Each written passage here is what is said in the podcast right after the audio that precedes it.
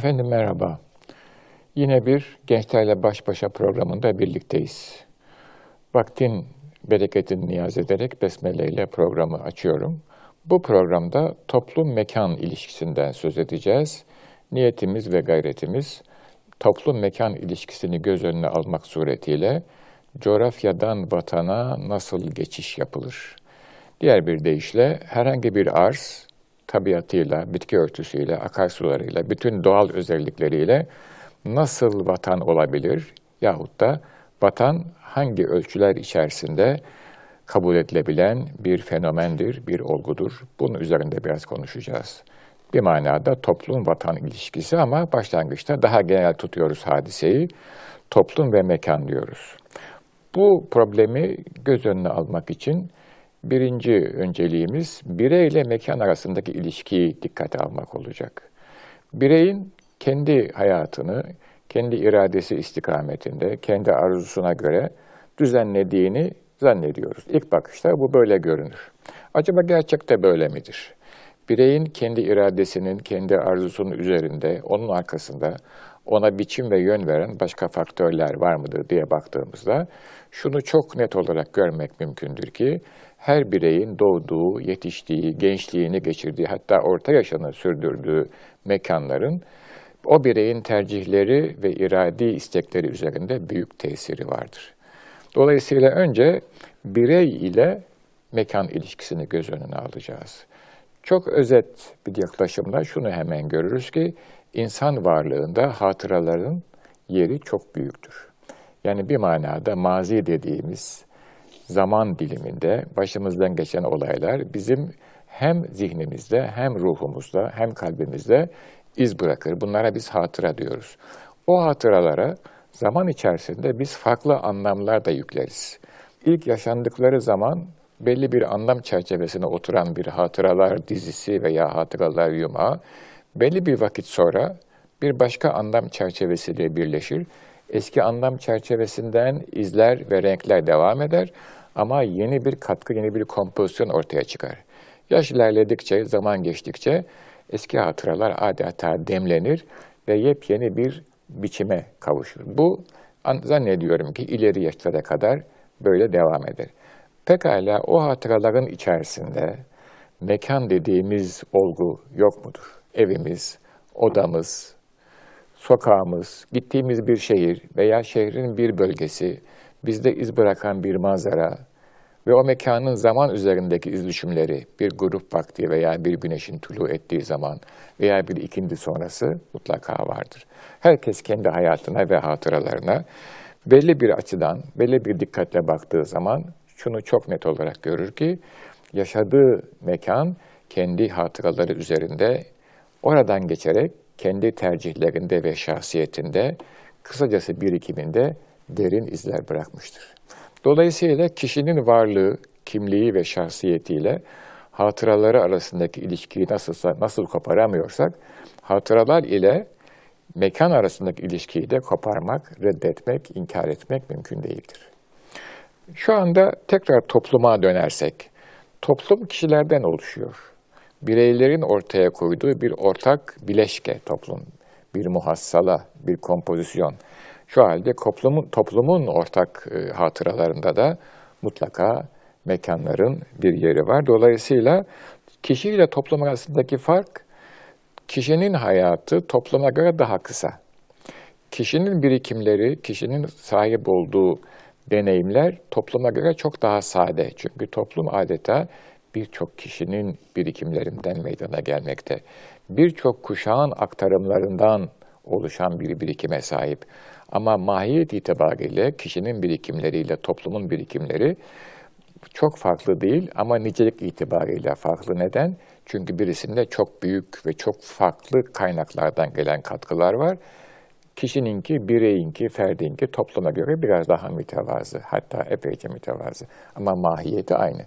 Nasıl kişinin şahsiyetinde, birikimlerinde mekanın büyük ehemmiyeti varsa, toplumun birikimlerinde de, şahsiyetinde de, tercihlerinde de mekanın büyük ehemmiyeti vardır. Şimdi bunu biraz örneklersek, bu toplum mekan ilişkisini veya birey mekan ilişkisini, mesela evimiz var, Herkesin bir evi var ve bir ailesi var.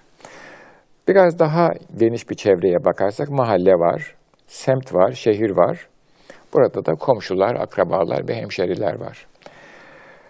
Yaşadığımız mekanlar evimiz, sokağımız, çarşı, okul vesaire. Hayat buralarda geçiyor ve buralarda bir birikim oluşuyor. Topluma baktığımız zaman toplumda yaşanan mekan bir ülke. İnsanlar o ülkenin vatandaşları. Fakat ülkenin komşuları var. Ülke belli bir kıtada yer alıyor ve o kıta belli bir dünyada yer alıyor. Dolayısıyla bir toplumun üyesi olan insan veya o toplumun içinden çıkan bir kesim hepsinin yapması belki mümkün değil. Komşularla ilişki kurarsa, komşu ülkelerle temasa geçerse, o ülkenin bulunduğu kıtayı daha ilerisi üzerinde bulunduğu arzı tanırsa o insanın hayat birikimi kendi ülkesinde kalan insanın hayat birikiminden çok farklı olur. Birçok memleketi görmek, oradaki insanlarla ülfet etmek, onları tanımak ve o insanların rengini, kokusunu, düşüncesini, geçmişini, estetiğini sezebilmek, bunlar hakkında bilgi sahibi olabilmek toplumun bir anlamda ufkunu açar, zenginleştirir, topluma yeni bir perspektif kazandırır. Dolayısıyla toplumla mekan ilişkisini bu açıdan çok net olarak görmek mümkündür. Toplum her zaman durduğu ülkede kalmayabilir. Kişi de her zaman doğduğu evde kalmaz. Günümüzün Türkiye'sinde hele çok hızlı değişen yeni e, Türkiye'mizde e, belki hiçbir insan artık doğduğu evde kalmıyor. Herkes bir şekilde bu hareketli düzen içerisinde, bu hızlı düzen içerisinde mekan değiştiriyor, çevre değiştiriyor, ev değiştiriyor ve komşu değiştiriyor. Şöyle bir hayatıma baktığım zaman ben İstanbul'da doğan bir çocuk olarak tabii o zamanlar şimdi değil, altı tane semt ve ev değiştirmişim. Ee, gençliğimde tanımıştım bazı İngilizler. Benimle aynı yaşta ve aynı sosyal statüde yani orta hal, orta sınıf bir veya iki ev değiştirmişlerdi. Çok fazla da komşu değiştirmemişlerdi. Neden? Çünkü yerleşmiş, statik bir toplum vardı. Ha, dış ülkelere seyahat ediyorlar ama tekrar aynı mahalleye, aynı eve dönüyorlardı. Hatta hatırlıyorum, e, yurt dışında e, bir şehirde, New York'ta 60 yıldır aynı evde oturan aileleri duymuştum. Bu bana e, bir taraftan çok durağan bir hayat gibi geldi. Ama yaşım ilerledikçe bu durağanlığın çok büyük bir birikimin altyapısını oluşturduğunu öğrendim. İmkan sağlıyor bu birikime. Yani bir sosyal akışın içerisinde o akışın başını ve sonunu olabildiğince yakalıyorsunuz. Çok fazla yer değiştirirseniz belki görgünüz artıyor ama bu görgüler kopuk kopuk oluyor. Yani orada akan bir hayatın bir yerinden o hayata giriyorsunuz, sonra bir yerinden o hayattan çıkıyorsunuz.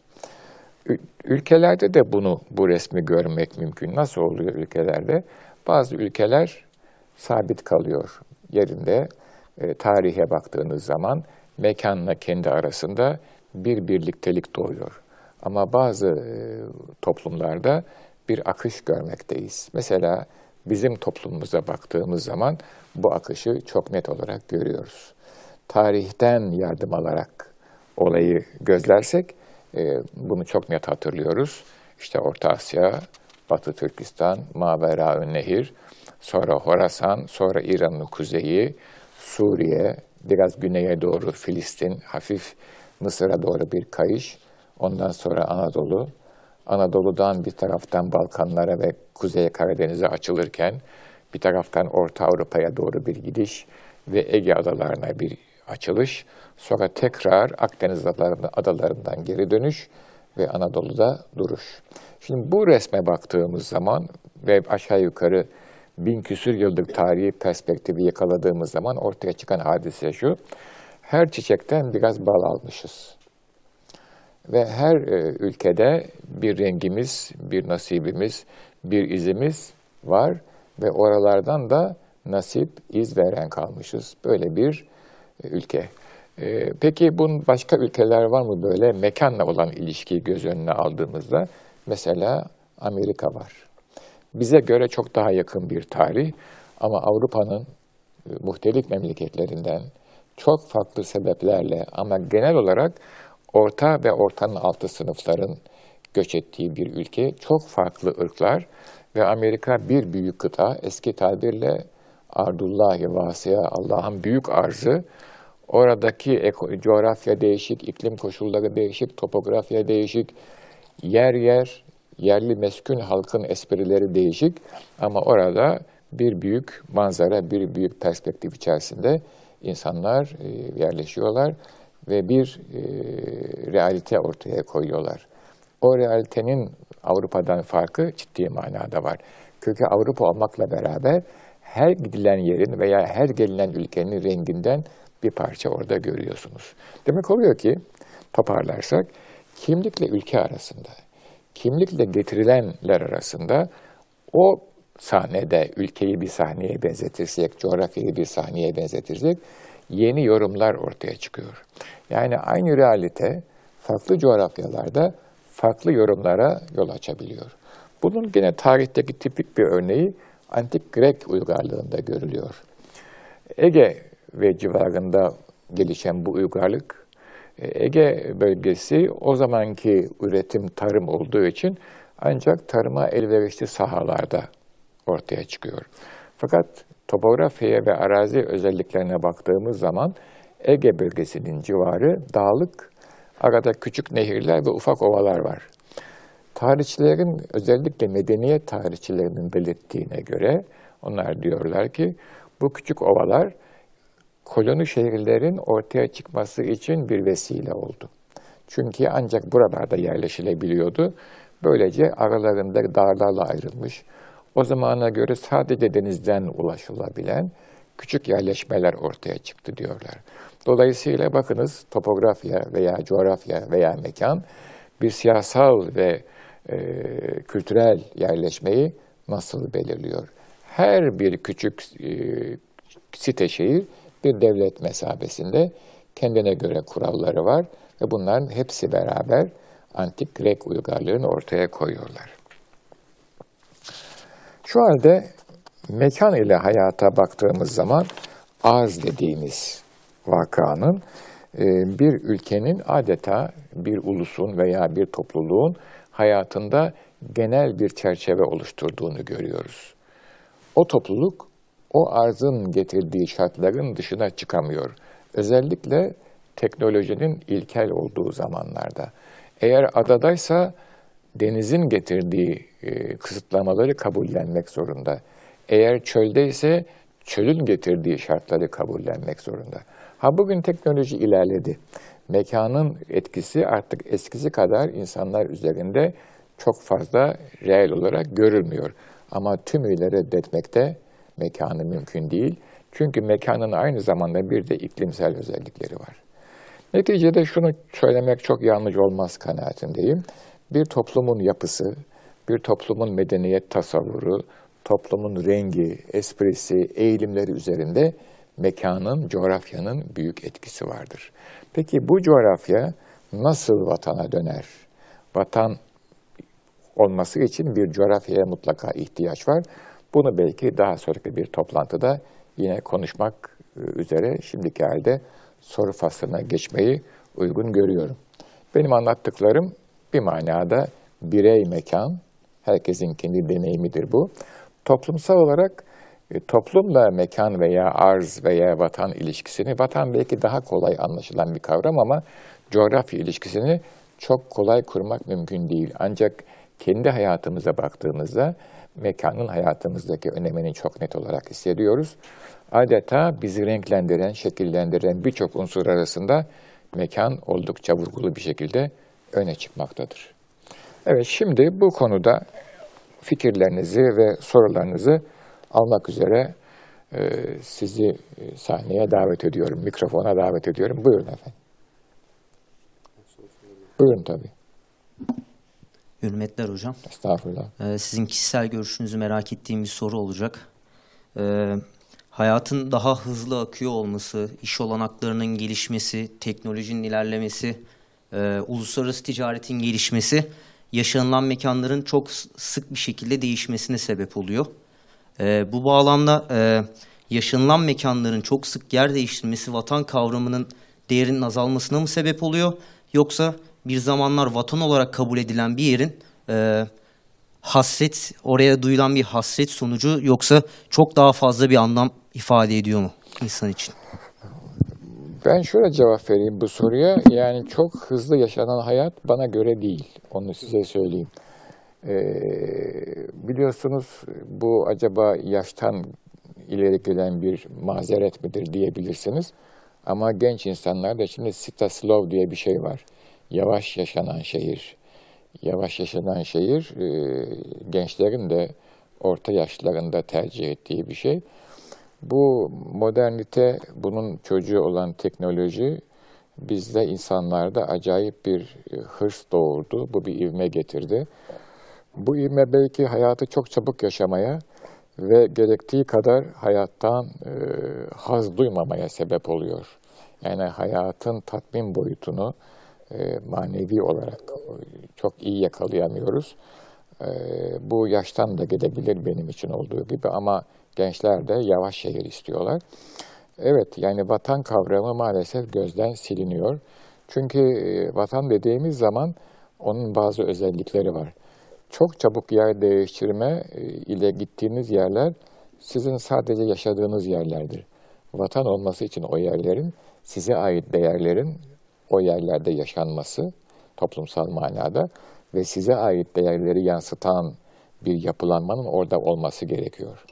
Vatan kavramını belki daha sonraki bir e, programda ayrıca konuşmamız gerekiyor ama bunlar olmadığı zaman siz ne olursa olunuz olun, hatta orada bir ömür boyu, boyu kalın, yine misafirsiniz bana sorarsanız. Çünkü size ait değerler orada yaşanmıyor ve size ait değerlerin e, iz düşümü olan yapılar, simgesel yapılar orada yok. E, benim fikrim budur. Evet başka, buyurun efendim. Hep bu masadan güzel sorular. Hocam e, şimdi bir insanın kendine ait hissettiği yerin vatan olduğunu söylediniz. E, peki bir insanın hani e, yüzyıllar boyunca e, kendi büyüklerinin ve kendisinin doğup büyüdüğü yer dışında başka bir yeri kendisine ait hissedip gidip oraya yerleşmesi onun vatanı olduğu anlamına gelebilir mi? Eğer hissediyorsa gelir bana sonra ama hissetmesi fevkalade zordur yani. Şöyle yani mesela bir söz var. Efendim doğduğum yer değil, doyduğum yer vatanım derler. Tabii bu sözün bir realitesi var. Ama e, eğer e, biraz gönlü ve zihni açık bir insansa hayatın doymaktan ibaret olmadığını herhalde hissediyordur. Belki bütün insanlar hissediyorlar da bunu söylemiyorlardır. Ee, bir de tabii doymanın belli bir sınırı yoktur. Neyin, ne, yani mide mi doyacak, yani fizyolojik bünye mi doyacak, yoksa göz mü doyacak, yani hırslar mı doyacak? Onun da bir sınırı yok. Ancak e, benim şahsi kanaatim vatan olması için bir, yani size ait değerlerin orada yaşaması lazım. Yani siz orada kendinizi evinizde, evin özelliği ne? Size ait renkler ve değerler özgürce orada yaşanabiliyor. Komşuya gittiğiniz zaman niye komşu diyorsunuz? Çünkü o komşunun kendine ait değerleri var. Efendim biz aynı kültür ailesine mensubuz, doğru. Ama her aile kendi içine bir takım nüanslarla ayrılıyor. Jestlerle, miniklerle, usullerle, adapla ayrılıyor. Evinizdeki kadar rahat hissetmiyorsunuz. Sebep ne? Aynı dindensin, aynı dili konuşuyorsun, belki aynı ırktansın. Hiç mühim değil. Sebep onların kendilerine ait bir takım kurallar var. Dolayısıyla tabii ki e, hissediyorsa öyledir ama ben o hissetmenin de çok reel bir his olduğu kanaatinde değilim. Ama tabii ki ediyorsa öyledir. Ben hiçbir zaman etmedim ve yabancı olduğumu her zaman hissettim. Yani epey uzun kaldıksam kalsam bile e, diğer dostlardan da e, çok nadir olarak vatan edinmiş olanlar var. Mesela Fransa'da bir arkadaşım var. E, onunla da bu konulara girmiyoruz zaten yani. Çünkü hissediyorum ki bir gönül yarası hele ileri yaşlarda iyice ortaya çıkıyor. Coğrafya böyle bir hadise. Efendim zannederim bize ayrılan vaktin sonuna geldik. Veda zamanı şu anda. Ee, aziz seyircilerimiz sizleri saygıyla, muhabbetle ve sevgiyle selamlıyorum ve Allah'a ısmarladık diyorum efendim.